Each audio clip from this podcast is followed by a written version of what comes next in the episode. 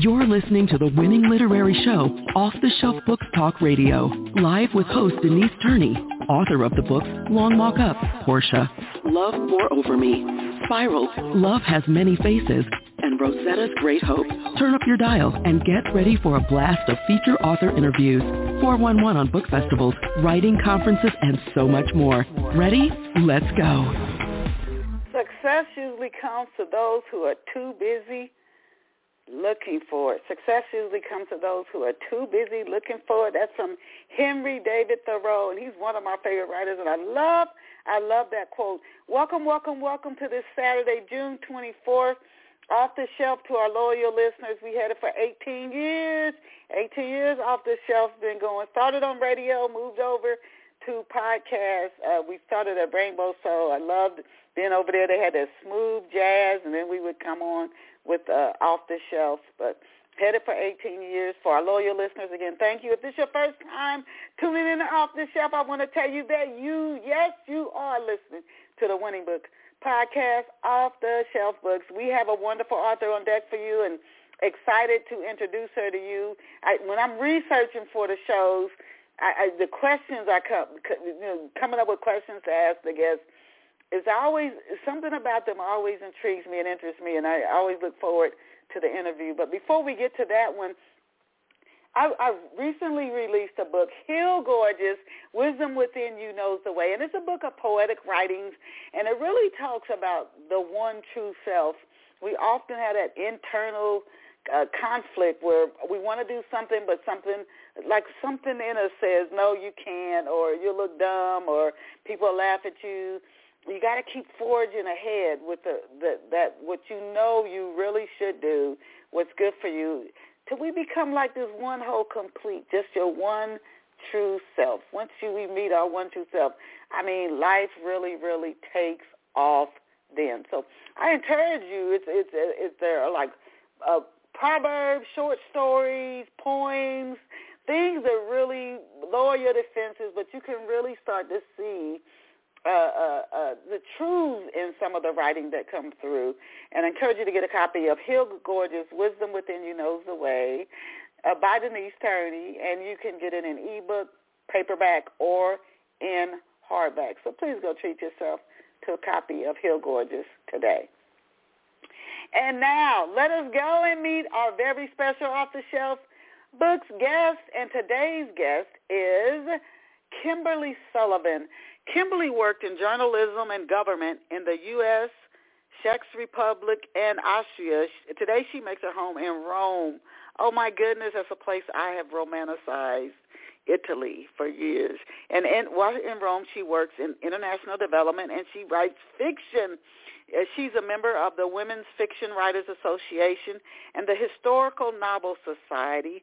She has written short stories and novels, and amongst her novels there's The Dark Blue Waves, Drink Wine and Be Beautiful, which was slated for release just just last month, May.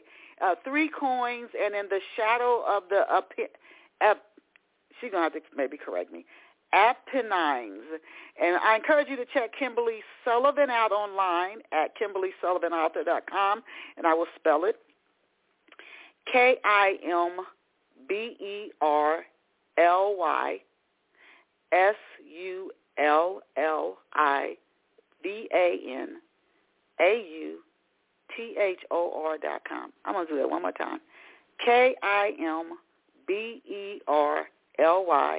L Y S U L L I V A N A U T H O R dot com. Kimberly Sullivan Author dot com.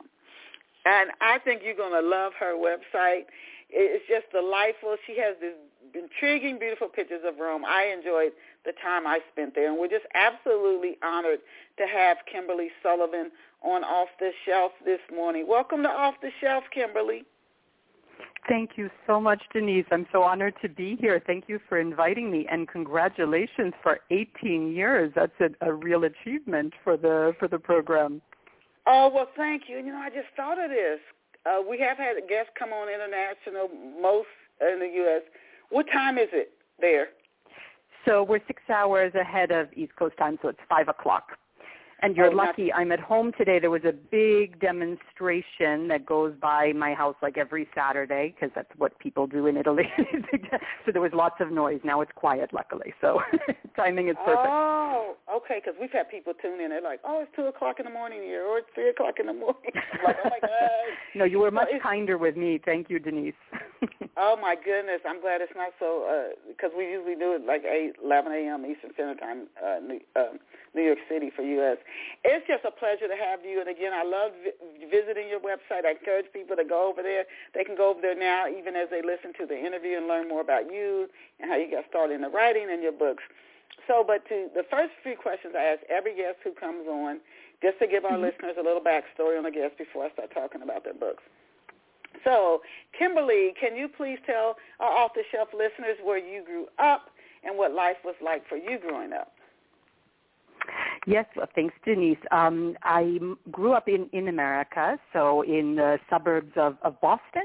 And then when I was in middle school, we moved up to um, upstate New York, to Saratoga Springs, New York, which is close to Albany and close to the Adirondack Mountains.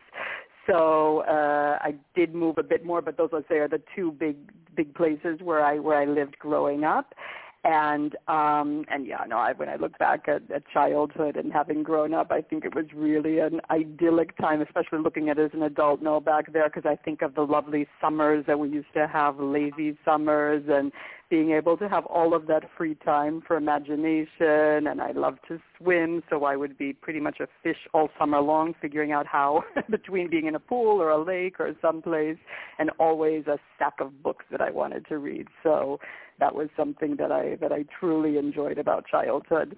And when I look back at certain things, I don't know. I this is how I feel. I don't know how you feel, but when I look at this, um, I think we were kind of lucky not to have all of the electronic devices that kids have today because I just remember having a lot of time for imagination, going out and playing, being out all day. Your parents would send you out in the morning and you wouldn't come back until dinner time. So yeah, I think that those are some of the nice memories that I have of childhood. I kind of miss that freedom. I agree with you. Oh my goodness, kids! Now, some people like where I work, they they get they have their kids involved in sports, and their kids are involved in things where they have to be outside. And uh, so Yeah. it's I, it, some of it is parenting, but and by and large, I see that kids they don't come out. I, I may see them out playing for if they're out an hour a day, that's like a lot. We used to be out for hours. I don't think we were allowed back in. I don't know if you had the Oh, same my sort of the, experience of most of the kids my age. You were you were gone. Come Yeah, back. get out of here. You, did- uh, we did our chores and then go outside and your friends come knock on the door. Can so and so come out and play? And then you go outside and you stay out for the rest of the day. That was wonderful. yeah. Now you said you loved books. So when you were a little girl, Kimberly, what what did you dream though? What did you dream of becoming when you grew up?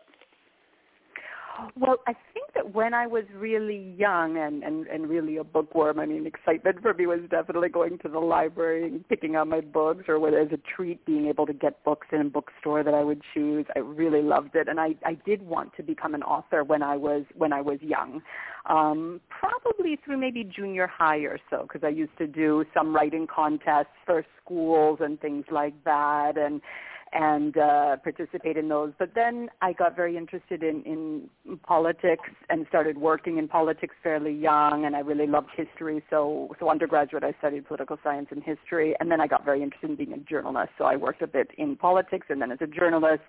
And just life took me in a different direction. Obviously, I've been living abroad for many years, working in international relations. But finally, I said, you know what? I want to go back to do what I wanted to do when I was a kid.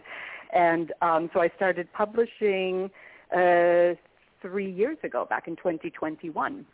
I had been I had joined a writing group. I had uh, joined the Women's Fiction Writers Association Historical Novel Society. So I was very interested in doing this. But but then when I decided to publish, I, I really haven't looked back then. So I'm really very enthusiastic about um, indie publishing, self-publishing, and also having a full-time job. So I, I, I think you can do both. At least I found the balance for me. I'm, I'm, I'm truly enjoying it. You you can you can do both, uh, and a lot of writers do. But it's if if you're going to come out with a lot of dip, if you want to keep your career going, I think as a writer, whether you do it part time or full time. You got to keep writing and publishing and marketing and promoting Absolutely. your new books, and it takes time and energy. Absolutely, that's true. That's true. You, better really you whatever it is you do, you have to really love what you do. I don't care what it is because you're going to invest yeah. a lot of time and energy in it generally. Um, who or what inspired you? Was there a reader in one of your parents, an avid reader, a teacher? Who or what inspired you? Uh, you birthed your love for books and inspired you to pursue writing. Well, I think that especially growing up, um, uh, my mom was a teacher and a librarian, so that also ah. helped with the yeah with the books and everything. And then I think that yeah, there was a lot of emphasis on reading in in in schools. I think when I was when I was growing up, and I think that I always did have good librarians and teachers who did that. So I did grow up loving it and continued to. Um, and then yeah, I think one of the nice things was when I decided uh, here in Rome that just because I wanted to start with a hobby, something outside of work and something outside of other family commitments when I started joining writers uh, groups here in, in Rome, in Italy. Um, and started, I started off publishing short stories so that's how I kind of got into writing. And then, of course, once you have a writing community, as you know, as a, as a fellow author, you know, it, it's so helpful because you can bounce ideas off of someone. You bring your writing. They give you different insight. You learn things. So, you know, I think that my writing groups are very, very important to me. And uh, learning how to get better, learning how to improve. You know, having your first set of beta readers to look at your work. I mean, that's something that uh, I think is continues to be inspiring because we always need that kind of community. Yes, yeah, I, I so agree. And kudos to you for going. You said you went back to what you knew you wanted to do when you were a kid, and you had the courage and you went back and and and and did it. Uh, and we're going to start in a, just a few more questions talking about your book, so people can see what came of your your pursuing that that something you want to do since you were a little girl. But I have to ask you this because you live in Rome. Used to live in the U.S., so you've and we've had guests on who've lived in several different countries. What was it mm-hmm. like mm-hmm. working in journalism and government in the U.S., you're in the Republic, in Austria, and how do you think that has affected your writing? Oh well, I would I would definitely say a lot because that comes into my writing a lot. Also, I mean, most of my books tend to be set set abroad, and I, I really love that aspect of learning more about yourself by living elsewhere and speaking in a language that's not yours, right? And having customs that aren't yours. So I think that it always, since I tend to write women's fiction, which is very much about um, the discovery of self and you know your your personal journey too, and, and growing stronger that way. I think that it's quite interesting how you can play that off in another culture that's in another language. I think that that can that can be an interesting entry point for misunderstandings, for learning about yourself, for reevaluating and, and looking at things. So for me personally, um, I think that I, I use that a lot in my writing. But um, for me, yeah, I know I've I've I've had gone back and forth between Europe as a as a kid. I did have uh, relatives not in Italy, but in, uh, in in Germany and Austria. So I had been, and I loved French, so I had always been going to France, which I loved. Um, so it was exciting when I decided to move here. And um, when I was in college, I was studying yeah, political science and history, and that was the time that the, the wall was coming down, the Berlin Wall. so, you know, all of Europe was changing. And um, I was going to start off because I had interned a lot in journalism in the in the U.S. And I was going to, I, I used to work as a television journalist. I was going to start in a small station in the U.S. But I said, oh, this is such an exciting time. I wanted to. So when I graduated, I moved over to what was then Czechoslovakia uh, in Prague, and it was just such an exciting time to be there. And in fact, I started in radio and then worked in television there, and I lived there for three years and just saw so many changes. So I, I'm very happy that I decided to to do that, and I, I love life in the U.S., but I also love life in Europe, and um, it's been it's been such a nice experience. Oh, good for you. Oh my goodness. You know, people who travel and live abroad, hey, that's something I gotta just before I that's on my bucket list. To to it it it I really think it changes you. The more different cultures, people you see, your mind just opens Absolutely. up more and more and more. Um, did your did your journalism work? Because when I think of a journalist, a lot of journalists have to cover stories sometimes in another country. Did that mm-hmm. did that make it easy to travel to the different countries? Because you're going there, you know, you've got you're not just going there and saying whatever happens happens. You're going there on an assignment to complete work. Did that make it easier to travel to these different countries? Well, yeah, when I was a journalist and I was of course living there and, you know, had to work in the language and had to do that. So that was that was very exciting. And, and now of course that I work in inter- international development, I travel to countries because we do development projects in um you know, largely I work in uh, sub-Saharan Africa, Near East, uh, Asia, a little bit less Latin America, but so I've also traveled for work there, and that's that's more that I'm living here, and then we'll travel there. So that's a little different from living there all the time. But of course, it's a great experience because you learn so much. You get to meet a lot of different people. You get to see that things are completely different and in a different environment, which I think is always good for us, right? The things that we think are the way you do things and how things should normally be. It's completely different from region to region, country to country, and I think that that's it's good for us to stay flexible, right, about how things how things work and and uh, you know how you get something done. So uh, yeah, it's always been a part of my life. I love working in an international environment. I love traveling. I mean, I just also enjoy traveling in my in my free time. Um, and yeah, with my when my our kids were growing up, they're a little bit older now. They're teenagers now, but you know we've always traveled with them, and I think that kind of exposure is very good.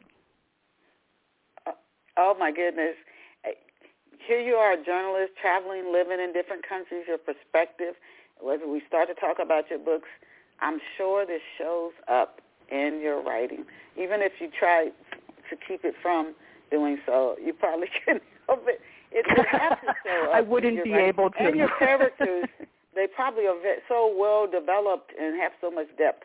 So to talk about your, one of your first books, can you give us an overview of your novel, three coins? Yeah, well, three coins. I, I should say, Denise, right off that I am uh, someone who um, kind of steals all of my titles. My titles of books come from something else. So, Three Coins, as you might imagine, I don't know if you know the 1954 film Three Coins in a Fountain. It was a big Hollywood production about uh, three women who come to work in Italy, in Rome, and uh, this would have been right after, obviously, World War II, and they come to work when uh, the Marshall Plan was really here, and they, they needed a lot of uh, American staff, and they come over as secretaries, and they work here in Rome.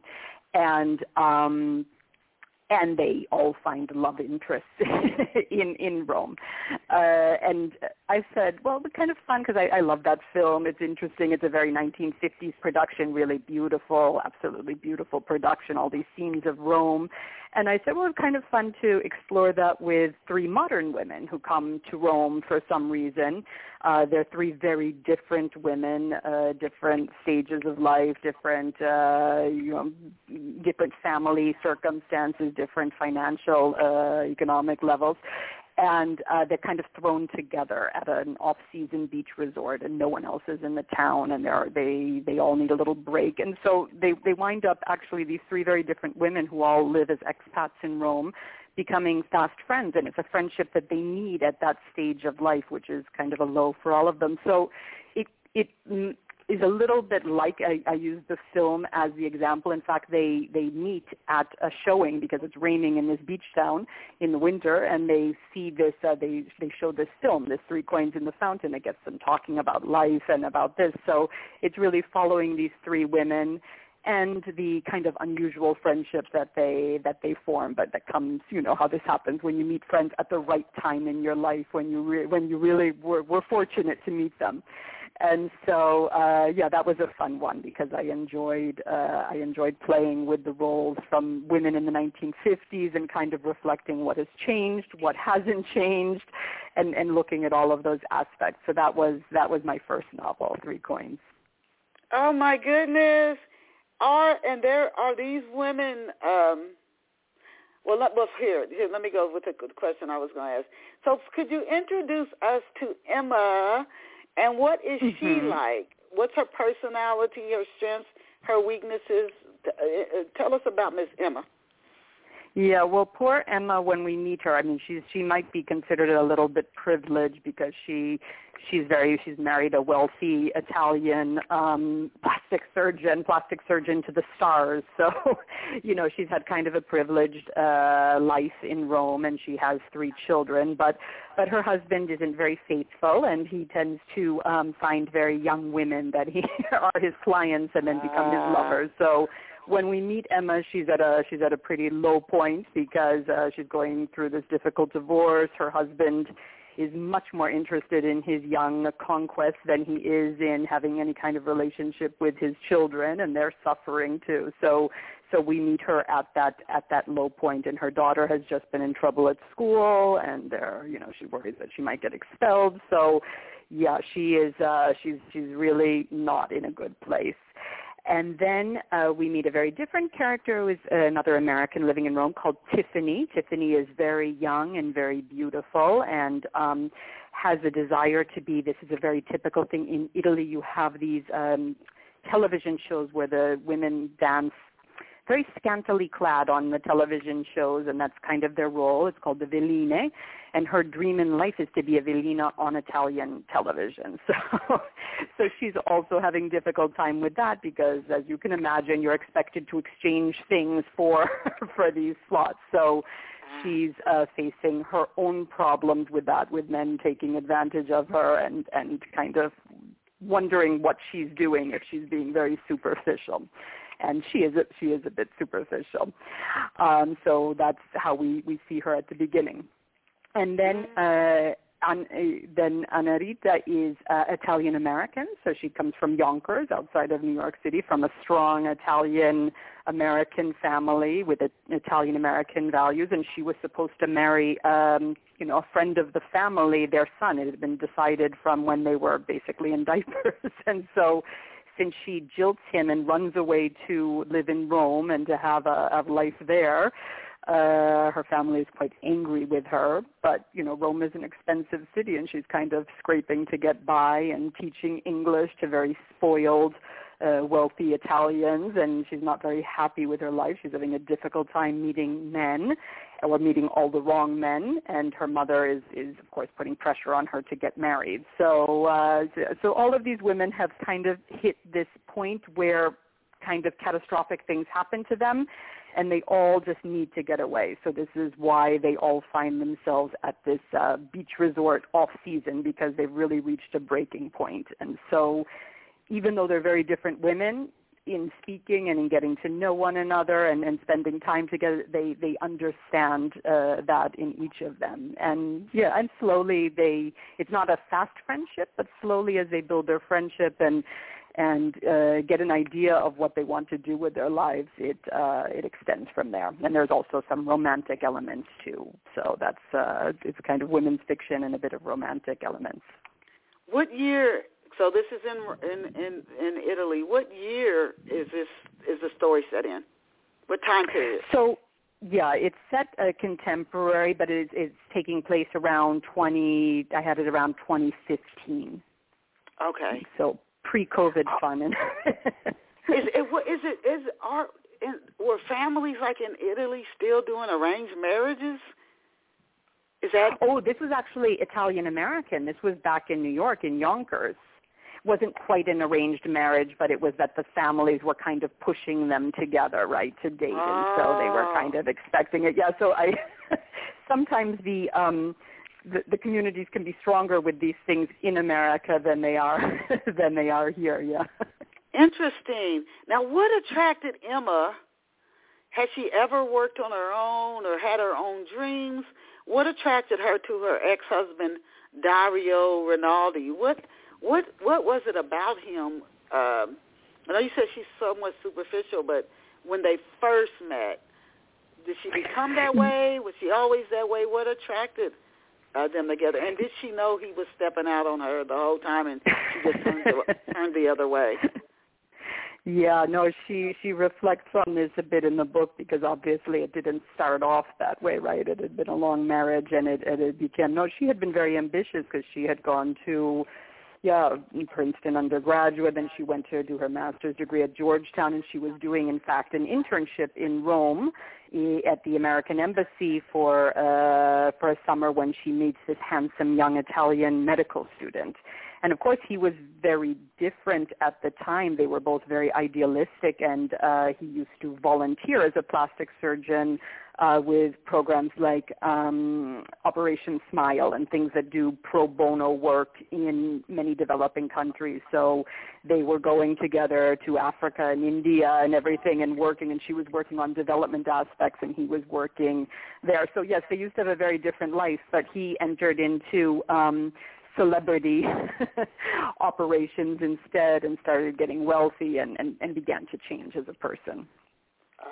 Oh, and, and she was quite so, busy with the kids, and things were moving along, but she didn't quite realize everything. So yeah, life life changed them, I think.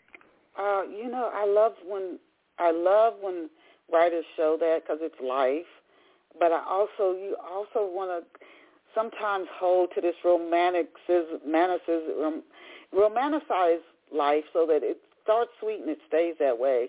But it's amazing how we change as different people come in and out of our life and different experiences. Sure. So when you look back decades and you're like, oh my God, I've changed so much in the last five years or ten years. It, it shocks even you. So Emma didn't start out the way uh, she became, and then neither did her did her husband. So I just had to no. ask you this though. She didn't see the changes happening where she could try to uh, steer it or maneuver it so it didn't. What what came of their relationship to avoid it?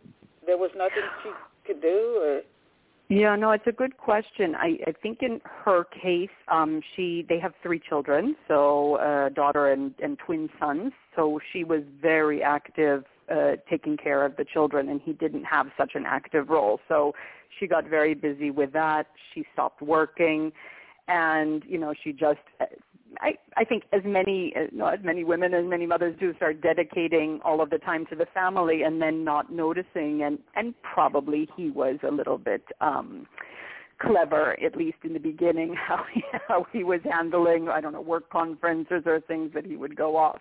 But yeah unfortunately they did um yeah it did get to the point where there there wasn't much to be done at that stage. And so she has to handle the next stage. And in fact, all women kind of do look at their lives, including Emma.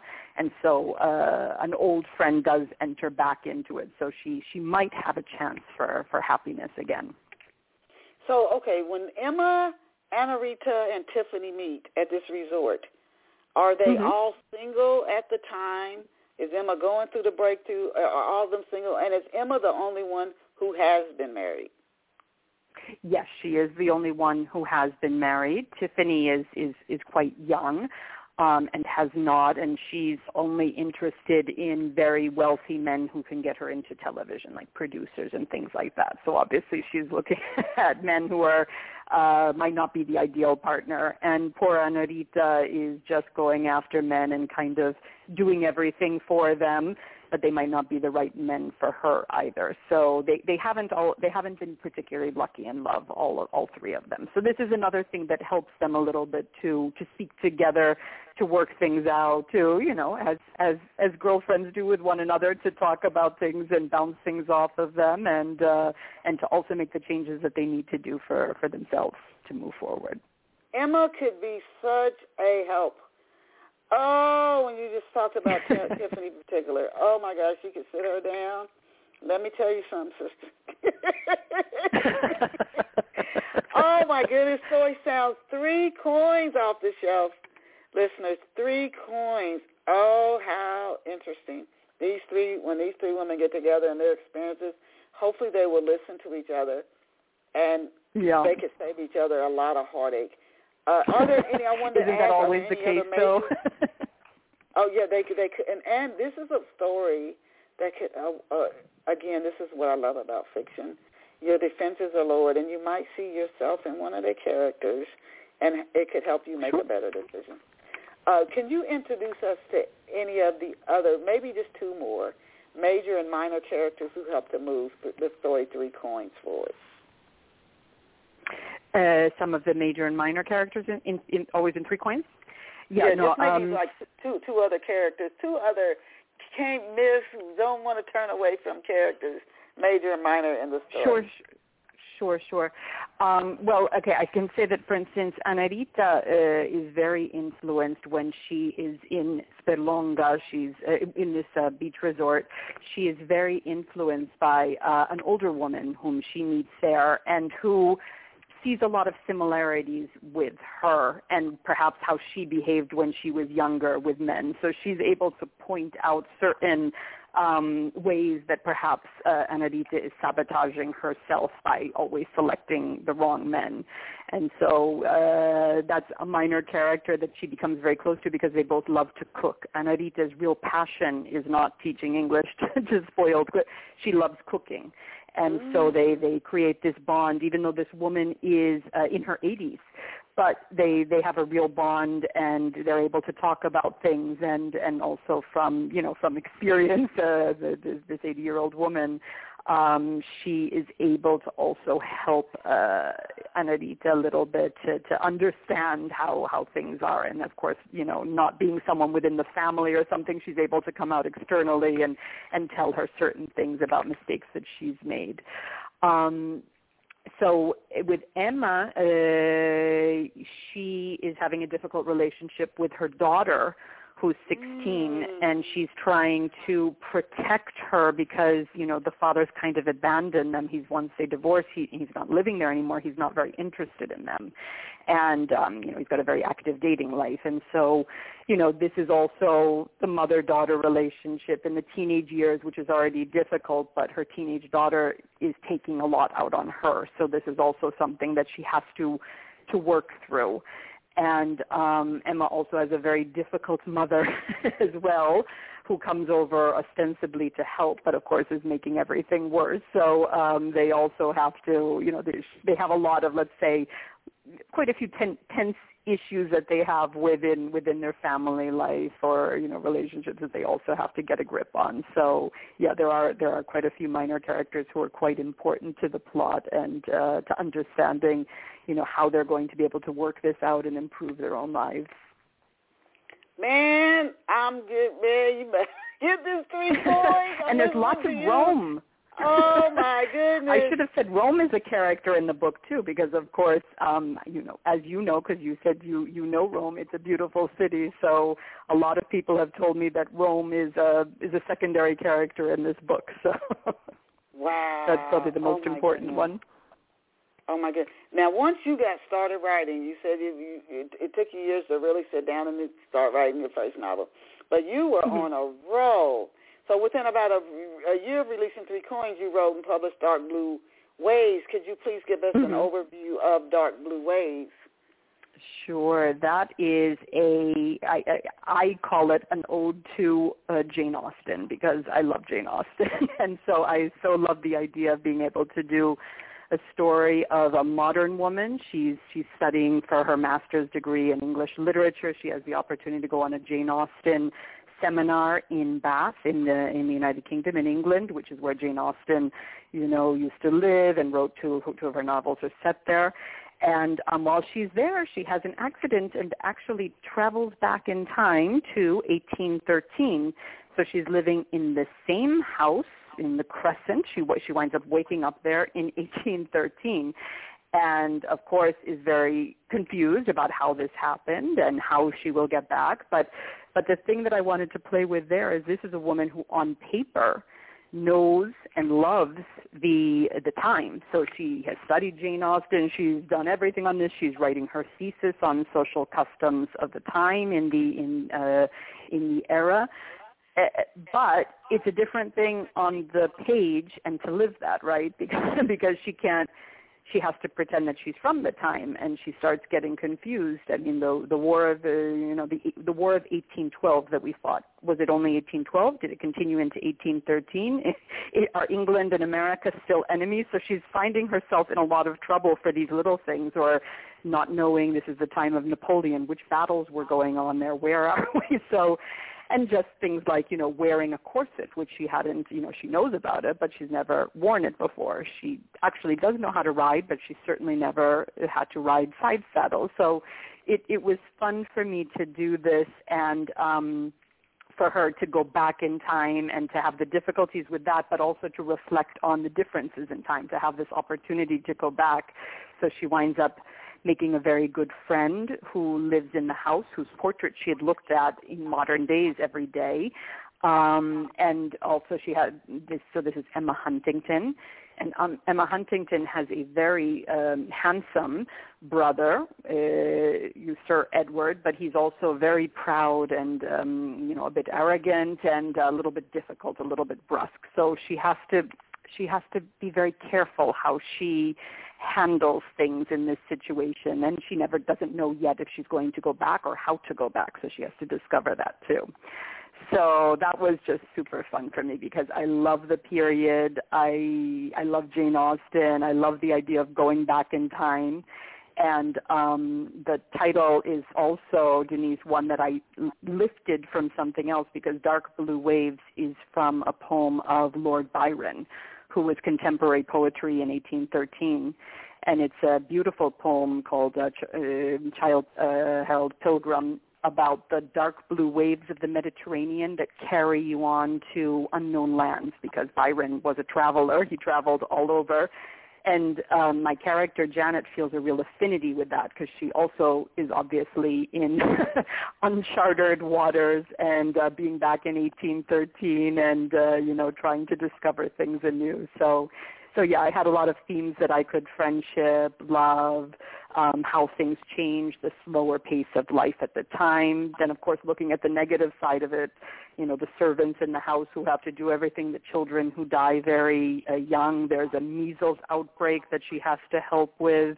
So there were a lot of a lot of fun things for me to be able to to explore with that one. Oh my good, oh my goodness! Now, um, I, I if this gives us part of the story away, then don't don't don't tell. Just let me know. But you said she had an accident. What time period was she initially in? And what was the accident? What did she get in a machine by accident? What was the accident that took her back to in time? It, it, the time period is modern day, so she's she's there, you know, contemporary to when she is in um, when she is in Bath on her seminar, and accident kind of is the way to time travel that she discovers. So um, I wouldn't want to give it away how, but I okay. can suggest that there's a, a famous painting involved without giving too much away, but giving something. Interesting. so, so, so you you talked about the woman named Emma who shows up in the book as well. D- does someone named Emma show up in each of your novels? Just curious, and if so, is there a reason for that? Oh, that is a very good question. But no, in this, you're right. There, there were in these two, but um, but it was just it was just by chance that it was that it was this one. No, it is a nice name, however. I don't have Emma's in any of the others. yeah, that's my grandmother's name. So I, it, it's very a fond beautiful of that name. Yes, yes, yes. Is I love uh, it. What have readers been saying about Dark Blue Waves, and do people who appreciate Jane Austen's work, do they find themselves attracted to the novel? Yeah, I think. I mean, I did write it in a way that you don't have to know Jane because I, I I do get that that people might like to read it without um without having read it. So I think that there's maybe things that you appreciate more because there are certain aspects that are let's say similar to Jane Austen or people will recognize for this and that. But but I think that um I've, I've had people who said that they hadn't read Jane Austen. I've had a few. This this makes me super happy that they say um that now they want to, that they've never gotten through uh, Pride and Prejudice, but now they want to read it, and that just thrills me when I when I hear a reader say that. Does Janet, the star of the show in Dark Blue Waves, does she? I've I've I've watched like was it the Time Traveler's Wife. I didn't care for the movie, and I didn't read the book, but the, the, the, he kept going in and out of different scenes time periods. Does Janet move? Does she stay in the past and and then pop back into the future, and then she's just in the I mean in the today's time, or does she go back and forth and back and forth? So she starts in the future and goes back. And then she's a difficult decision because on the one hand, of course, she's she's very worried about being caught out because she does get herself into trouble. She is a modern woman and so sometimes she is saying the wrong thing and and getting herself into trouble. And then there might be a kind of a growing uh, love interest with uh, Sir Edward, right? so that also creates some problems since he's very uh, wealthy and handsome and there are other women who are interested in him. So this uh, creates a bit of a conflict let's say with with some of the women of the time. Um but she has a hard choice to make about whether she will go back whether she because she there are a lot of things that she likes about um about going back to 1813. It's a period she already loves, but then you know she forms this deep friendship with uh, Emma Huntington, and she has friends, and she they spend you know evenings instead of I don't know watching television or doing things, they read poetry together. She likes the slower pace. She likes the ah. discussion she has. So so she starts reflecting too on which life she wants to have, and so this will become an integral part of uh, going back and whether or not she wants to be able to get back to the past again. Interesting. Oh, I love how your stories are so well developed. That's that said, definitely want to talk about in the shadow of the and please say it correct me Apennines. If you could tell you us, can say it also. It's either Appen, Apennines or Apennines. Apennines. So, okay. If you could tell us about, uh, give us a synopsis of in the shadow of the Apennines. Yeah, that is uh, so the Apennine Mountains. For those that don't know, the the so Italy is very long, obviously the boot, and so in the north you have the Alps, and the Apennines cut all the way through Italy, right through the boot, basically, right down to the bottom of the boot. And um, the the region that this is is called Abruzzo. So Abruzzo is the region that if you you know Rome, so it's directly east from Rome. It's on the other side of Italy on the Adriatic. And it's a very mountain. They have the seaside, but most of it is very mountainous. And um, it was quite isolated until until some, you know, basically they didn't build a highway there until the 1980s. So it was actually quite isolated. And when a lot of this story takes place pre-World War One, so uh, in 1914, because Italy entered into the war a little bit later in 1915, it's incredibly isolated. So that's a dual timeline. I have a contemporary story of an American woman who uh, is also going through a very difficult time and uh, has gone through a difficult divorce, has lost her job at a university, and wants to start life over. And perhaps foolishly decides that uh, she'd like to buy something far away from it all and uh, moves to this town in Abruzzo, this region in the mountains, so a kind of a mountain cottage that she has to fix up. Um, and uh, things are going very well at first. She really loves it. She's having times, but she's reflecting over her life and things, how they worked out and maybe mistakes made. But things are going genu- generally quite well. Um, and she's making friends and, and improving her Italian, which, uh, you know, she needs to improve living there. Uh, and then something happens. She is starts doing with social media. She starts creating a blog, and she realizes she gets lots of likes when she speaks about kind of how backwards the people in the town are and some of the things and, and the things like that. So she gets herself into a lot of trouble. Someone in the town discovers it, and then she's just very isolated. Um, and there are some other reasons that create problems for her because there are a few little twists in there. But at that time when she's at her lowest, she discovers in her house um, a kind of hidden nook where there's a uh, where there has been a trunk that has been there for many years, and in there she finds the diaries and uh, letters of a past inhabitant of the house who um who had lived there and she starts reading those when she doesn't have any friends when she's pretty much isolated from the town and she's completely engrossed in this story. And this is taken from a real story of a town um that was completely uh, this this girl who had been a shepherdess and had been very young had lived in a town called Pescina which had been almost completely destroyed by an earthquake in 1915 so we see the build up to that moment of the earthquake and Italy's entry into World War One through the eyes of this little girl, this shepherdess, a 16-year-old, um, and the years that pass and all of the things that happened to her and how strong she had to be because her whole family uh, basically perished in the in the earthquake. So we see this uh, going through the diaries and her also finding certain parallels with her own life or allowing it to reflect on her own life and, and seeing the strength of this of this girl. And through this, and who had who had then moved to her house, so she liked the idea that they had lived in the same you know house a, a century apart. But she gets a lot of strength from this, and also a, a big understanding of the region. And um, yeah, and so this this makes a big difference to her. So this is Samantha who's become isolated, and mm-hmm. the little girl I'm assuming is Elena. Yes. Elena. How, yes. So how how are they? How old is Samantha? Elena was 16. Earthquake hit 1915. Of whole family perishes. Samantha finds her diaries and is just amazed at how the strength in this girl. And, and Samantha now is isolated, similar to Elena before from a different mm-hmm. cause, and she's got to be strong. So I wanted to ask you mm-hmm. just how are Samantha and Elena alike, and how are they, they different? And how old is Samantha? Yeah, she is uh, 45 when she goes there. Oh, so there's a huge okay. difference in in age. Of course, Elena was uh, 16 when the diaries start, and then the diaries continue on. But a 16-year-old, I think, in uh, 1914 when the diaries start, of course, is probably more mature than than the average 16-year-old, you know, today. Also because she had to make her living, she had to be on her own, so she had to grow up very quickly.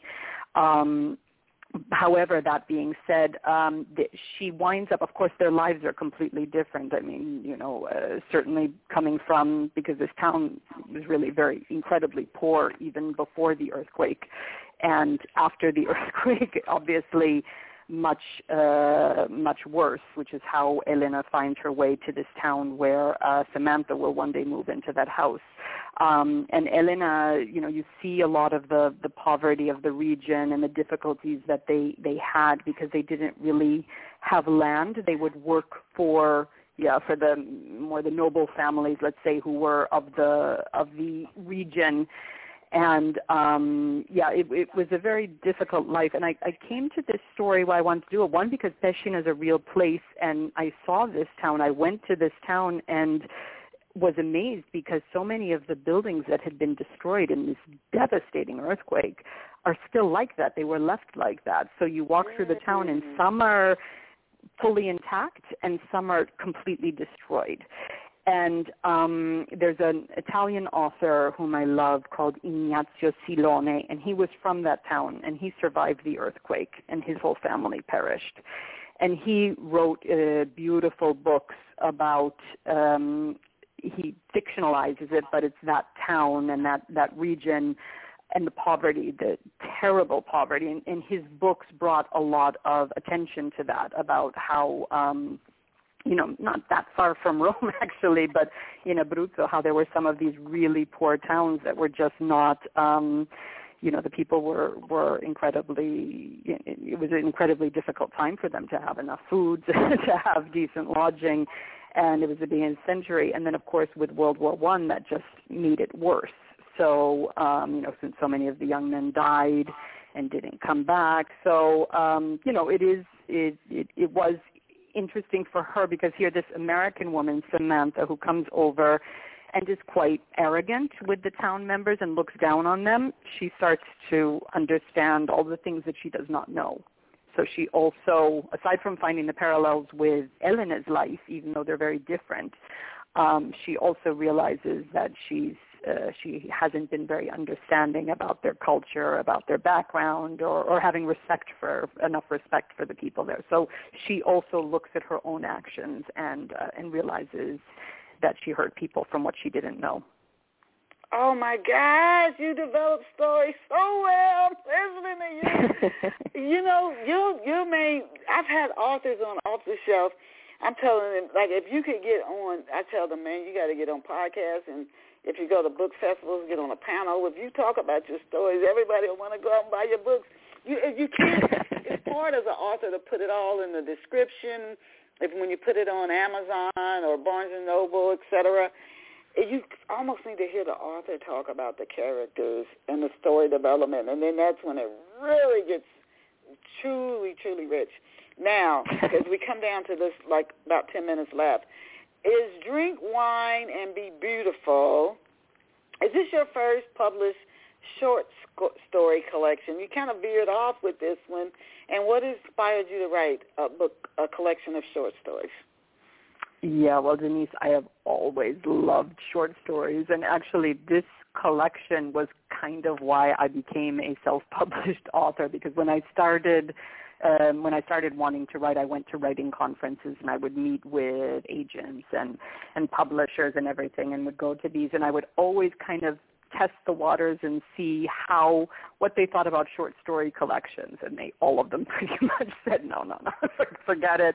They don't sell. It's not that which is unfortunately true because I love short stories but it is true that today short story collections not individual short story don't sell so well but then I said well but if I'm self-published, I can do it myself, and I can there and I can go. see, you know, it's if it sells five copies, I'll be happy. If it, uh, but at least I will feel like I did it because I love short stories. The Drink Wine and Be Beautiful is yet you're starting to notice a pattern, probably a, a title that I stole from another far better writer that that is uh, from E.M. Forster. So it's speaking about Italians. It's uh, speaking. There's a wonderful book that he wrote called, uh, although it's not his best book. He has so many wonderful novels, but um, Where Angels Fear to Tread, which is a beautiful passages about Italy in that book. And he has these English characters coming, uh, you, you know, you used to come with horse and carriages, right, to get to Italy. So they have to travel all the way from England and they're passing through the Germanic countries and he says he says that they they they passed through the mountains and the river shrank and the uh, the hills grew lower and the people ceased drinking beer and being ugly and instead began to drink wine and be beautiful.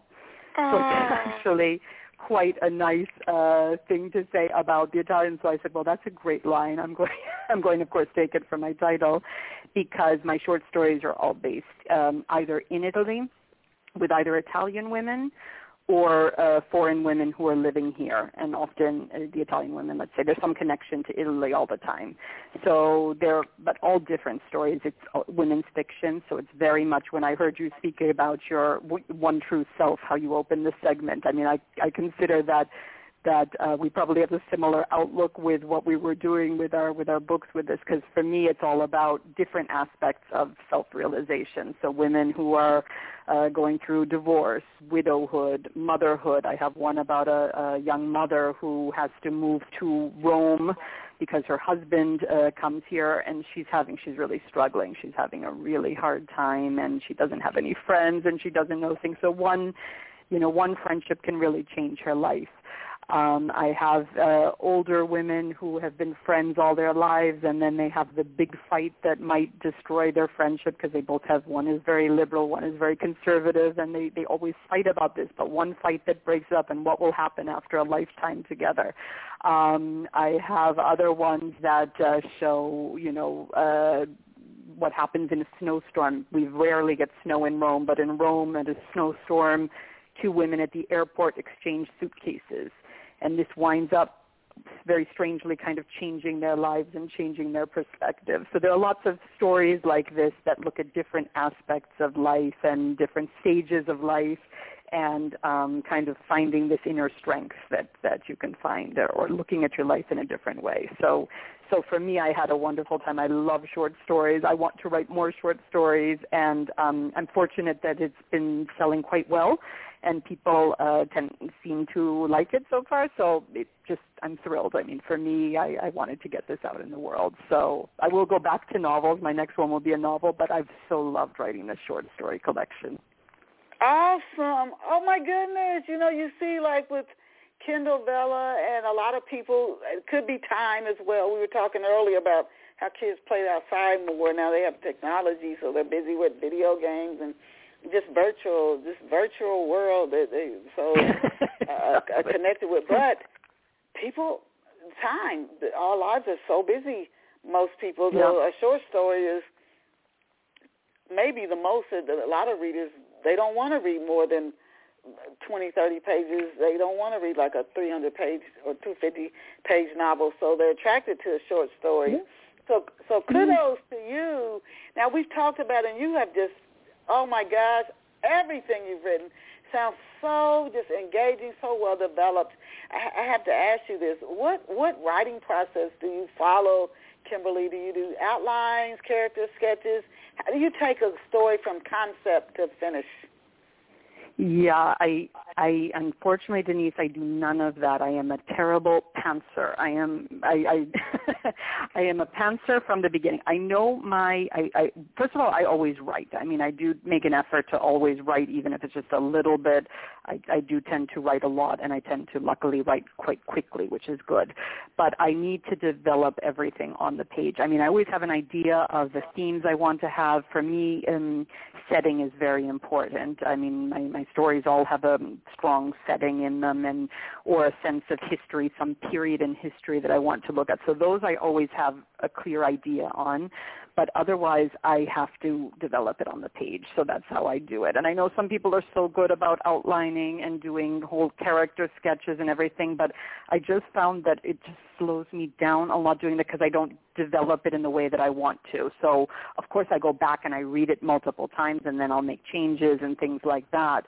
But I have to de- I have to understand my characters on the written page. I'm, I'm, I'm not. I'm completely unable to do all of the wonderful plotting that everyone can do. I just cannot do that. So, um, so now when Whatever I find craft classes, you, I look you for that. You describe your characters are well developed in the way you. Whatever works for you, and, and I would say most of the people we've had on the show are right, just the way you say you do. Can you share oh, three good, to four? Yes. Can you share three to four steps that you found to be effective at getting the word out about your your short stories and your books? Yeah, so I mean, in in general, of course, as you know, the marketing is uh, probably the hardest aspect, right? Because this idea that you can just write a book and then it'll get out there and people will find it is completely yeah, not, uh, not a way to do it. You, no matter whether you're traditionally published, whether you're self-published, yes. you're going to be marketing. So I think yes. people just have to understand that from the from the get-go. Yes. Um, I actually do like marketing. I, I I have an MBA and my focus is strategy and marketing. So I have done a lot of strategy and marketing in my life for other things. So uh, now I'm trying to learn better how to do it with books. So I do I do really like that. I do love being on podcasts. That's a great way to do it. I go to uh, writing conferences too, and I'm going to be speaking at a couple of um, uh, a couple of conferences that are going to be here in Italy. So those are wonderful ways to kind of meet readers and to get out and do that. Obviously, like everyone, I have my newsletter. I have uh, you know social media. I blog. I blog about a lot of the aspects of the books that what goes into it, the regions, because I love to travel. So I like to include tips like that and um, yeah, just getting a lot of other uh, authors. I, I also help my friends uh, in marketing their work. I'm a big reader, so I'm a NetGalley reader and uh, read a lot of lot of books that are there. I love getting my book out early for early reviews, and I do get it out to Kirkus and Midwest Book Review and all of the big ones for editorial reviews. That helps a lot too. So, but I think it's just constant I get the impression.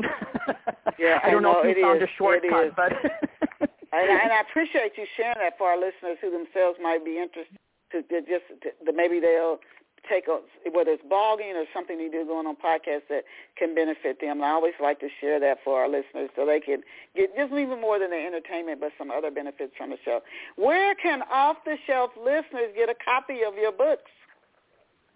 Ah, sure. Well, um, I suppose the best thing place to find everything about the books would be on my website that you already mentioned, which is KimberlySullivanAuthor.com, and there there are the direct links to Amazon, Kobo, Barnes and Noble, um, where you know where you can find them all. And um, yeah, no, and, and also if, if you don't mind, if I mention, I will be having a new one out in October too, which will be set in Rome here and in the 1890s, and so that will be coming hopefully out fairly soon on NetGalley. So if you have any NetGalley readers on here, even better if they would look for uh, Rome's Last Noble Palace that will be out later this summer, and I'd love early reviews. So that might be a way to see whether or not they like my writing or something with one of the with one of the early ones. But all of the books, yes, are available at all of the uh, Amazon, Kobo, Barnes and Noble, and um, yeah, I'm always happy for new readers, and I love reviews. So any, I mean, I'm always happy to get reviews, and if anyone is interested on my website as well, I have my newsletter. So I'd be thrilled if people want to sign up for the newsletter. Yes, we oh we have just had the absolute delight, pleasure of of having being our guest today, Miss Kimberly Sullivan. She's the author of the books Dark Blue Waves, Drink Wine and Be Beautiful, Three Coins, and The Shadows of the Apennines, and her latest what's the name of your that's coming out in October? That's going to be at Rome's Last Noble Palace. Rome's Last Noble Palace. Rome's Last Noble Palace. Look for it in October. And her website again is Kimberly Sullivan, author, excuse me, dot com, K-I-M-B-E-R-L-Y, S-U-L-L-I-V-A-N, A-U-T-H-O-R dot com, KimberlySullivan dot com. You're going to love her website. Uh, just go over there to give yourself a treat, and then please purchase one of her books. We thank you, thank you, Kimberly, for being here with us on Off the Shelf Books this Saturday. To our guests, we will be back next Saturday with another awesome guest. Set, set it on your calendar that you're going to catch Off the Shelf Books podcast at 11 a.m. Eastern Standard Time or New York City time on Saturdays. Look what you got this Saturday. You don't want to miss this. If you love books, you love stories, short stories, poems. We've had movie producers on here. All things story. Just make it on your calendar. You're going to tune in to Off the Shelf Books podcast. Kimberly, I can't thank you enough. You were just amazing. What a wonderful, wonderful guest. Thank you so, so much. Keep writing and sharing those awesome stories and novels that that you write. I'll send you an email when the sh- uh, to a link when the show finishes streaming. To our guests, remember as I always tell you, you are awesome. You are amazing. You are phenomenal. Go out and create a fabulous day for yourself. Kimberly, thank you again. Bye for now. Thank you so much, Denise.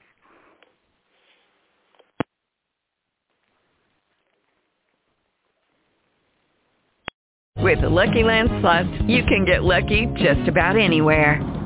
This is your captain speaking. Uh, we've got clear runway and the weather's fine, but we're just going to circle up here a while and uh, get lucky. No, no, nothing like that. It's just these cash prizes add up quick. So I suggest you sit back, keep your tray table upright, and start getting lucky. Play for free at LuckyLandSlots.com. Are you feeling lucky? No purchase necessary. Void where prohibited by law. 18 plus terms and conditions apply. See website for details.